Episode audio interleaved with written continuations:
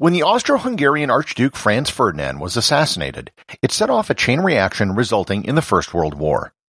The war was fully anticipated by most countries, and one of the belligerent countries, Germany, had a plan in their back pocket ready to go. It was a highly detailed plan nine years in the making, which was designed to give them a swift victory. Learn more about the Schlieffen Plan and why it didn't work on this episode of Everything Everywhere Daily.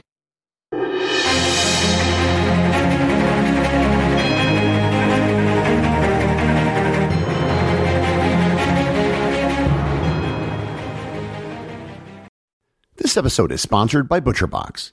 Summer is right around the corner, and that means cookouts.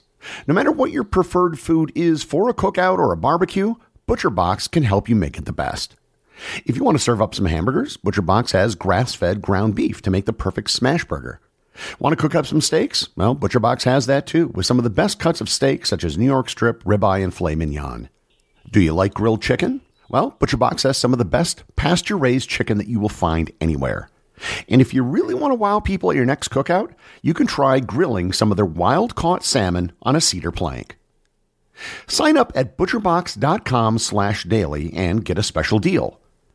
ButcherBox is offering my listeners a free for a year offer plus an additional $20 off.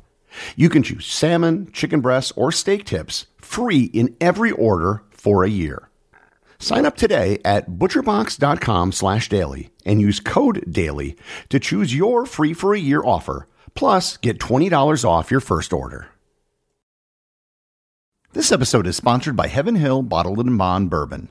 I recently had the chance to try Heaven Hill Bottled in Bond, and I can attest to its exceptional aromas with hints of caramel and vanilla intertwining with its oakiness, which provide a well-rounded flavor profile. Taking a sip is akin to experiencing a piece of bourbon history firsthand. Heaven Hill Distillery may be America's most quintessential bourbon distillery. Established in 1935 after the end of Prohibition, the distillery was established by the Shapira family and has remained a family owned distillery to this day. In 1897, Congress passed the Bottled in Bond Act, which set forth strict rules for any bourbon labeled bottled in bond. Heaven Hill Bottled in Bond Bourbon goes beyond the stringent requirements of the law by aging its bourbon for seven years, not four. The end result is a gold medal winning bourbon that truly stands out. Available nationally, look for a bottle at your local store. Heaven Hill Bottled in Bond. Heaven Hill reminds you think wisely, drink wisely. One of the most remarkable things about the First World War is that everyone saw it coming. While no one knew when it would start or what would be the trigger, all the parties involved knew that such a war was eventually going to happen. The Germans saw the writing on the wall almost a decade before the war started. Most of the alliances which were put into play for the First World War were developed in the aftermath of the Franco-Prussian War of 1870 and 1871.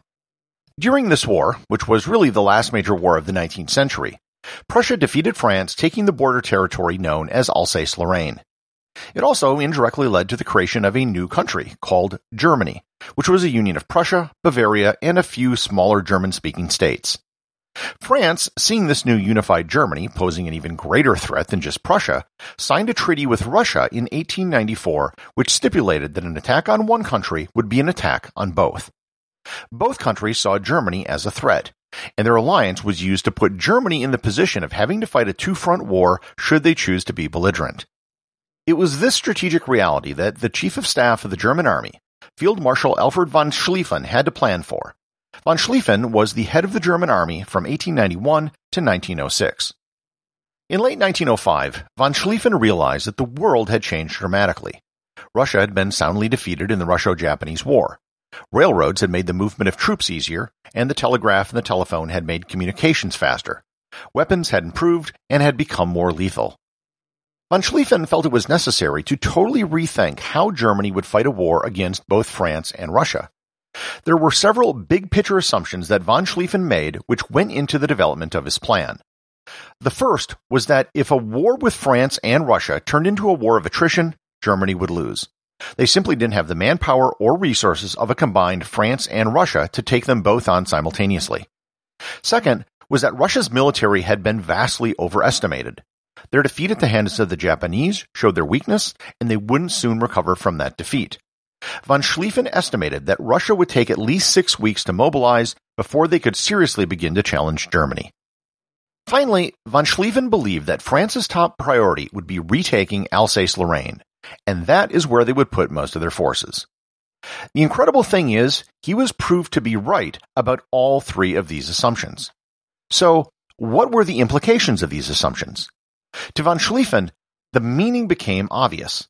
Germany had six weeks from the start of the war to take out France before they could turn their attention to Russia. How exactly would they go about taking out France? That was the whole point of the Schlieffen Plan. As von Schlieffen figured the main French advance would be at Alsace-Lorraine, he thought the Germans only had to hold the French there along the French-German border. The rest of the German forces would attempt a gigantic flanking maneuver through Belgium. He envisioned a line of troops swinging through Belgium like a door with its hinge at the French-German border. Von Schlieffen was adamant that this line that swept through Belgium couldn't be allowed to be flanked. That is why he thought that the German line had to go all the way to the sea.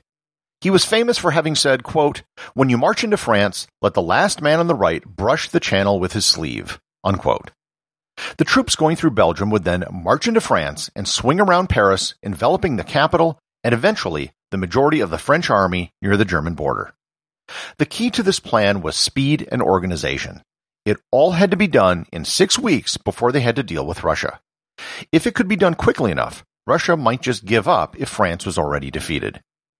Soon after creating the plan in 1905, von Schlieffen was kicked by a horse and was forced to retire. He died in 1913, about 18 months before the start of the war. Supposedly, his last words were, Remember, keep the right wing very strong. That's probably not true, but it does reflect the fact that he was thinking about his plan to the very end. After he retired, his replacement was Helmuth von Moltke, who was known as the Younger because his uncle was Helmuth von Moltke, who was the chief of staff of the Prussian army for 30 years. Von Moltke made some changes to von Schlieffen's plan, and he created several variations on what the conditions might be during the war. This initially included the status of Italy and Austria as enemies or allies. Mostly, the plan became more and more detailed. It included exactly which units would go where at exactly what time. It also made some very important assumptions about what sort of resistance they would encounter along the way. Austria-Hungary declared war on Serbia on July 28, 1914. Germany, who had a treaty with Austria, saw how the dominoes were going to fall and preemptively declared war on Russia on August 1st and France and Belgium on August 3rd. This is mostly so that they could get a head start on implementing their war plan. So, what happened? Why didn't the Schlieffen plan work if so many of the base assumptions behind it turned out to be true? There were several reasons. The biggest reason was that the plan was too rigid. Once put in motion, it was difficult to impossible to change. Trains moving equipment and troops had very exact timetables that they had to meet. Battles, however, never go according to plan. There needs to be some flexibility in a plan to adapt to conditions on the ground, and the Schlieffen plan totally lacked that. Second, they didn't anticipate the resistance of the Belgians. Belgium was neutral before the start of the war, and Germany basically assumed that they would just walk right through the country. Specifically, their plan assumed that they would take the Belgian city of Liege in two days, and it ended up taking two weeks. Third, they really didn't plan for the British at all. You might have noticed that I have not mentioned the British up till this point, and that's because they really didn't factor into any of the German plans. The British Expeditionary Force in Belgium gummed up the plan as the German door tried to swing through the country. Finally, some of the German units got flanked by the French, which was a big no-no in the plan. This resulted in the First Battle of the Marne, which completely ended the German advance and caused them to start digging trenches to fortify their position. From there, the rest was history. Von Moltke, upon the loss at the Battle of the Marne and the collapse of the Schlieffen Plan, reportedly told Kaiser Wilhelm Sir, we have lost the war. It took four more bloody years for everything to play out. He knew that if he couldn't defeat France quickly, there was no way they could win. They would be stuck in a two-front war of attrition. The Schlieffen Plan also played a part in World War II. The Nazis used a variation of the Schlieffen Plan, but this time it worked much better. Again, the French set up defenses along the German border, this time with the Maginot Line. And again, the Germans swept through Belgium. This time, the French assumed that the Germans were just running the same play. But in reality, the Germans were just baiting the French, getting them to come out into Belgium. Then the German armored units ran through the Ardennes forest, which absolutely no one expected or thought was possible, catching the French from behind. This time, France fell in 46 days, and the Germans met the six week goal they'd originally established in the First World War. The Schlieffen Plan, at least at a conceptual level, wasn't a bad plan. As I noted before, the big picture assumptions that von Schlieffen made were actually correct. The biggest problem was in the inflexibility of the plan. When they encountered obstacles that didn't fit the plan, everything fell apart. When it fell apart, they were forced into a war in which they knew they would lose over a decade before it ever started. The associate producer of Everything Everywhere Daily is Thor Thompson. If you'd like to support the show, please donate over at patreon.com. There is content only available to supporters, merchandise, and even opportunities for a show producer credit. If you know someone you think would enjoy the show, please share it with them. Also remember, if you leave a five-star review, I'll read your review on the show.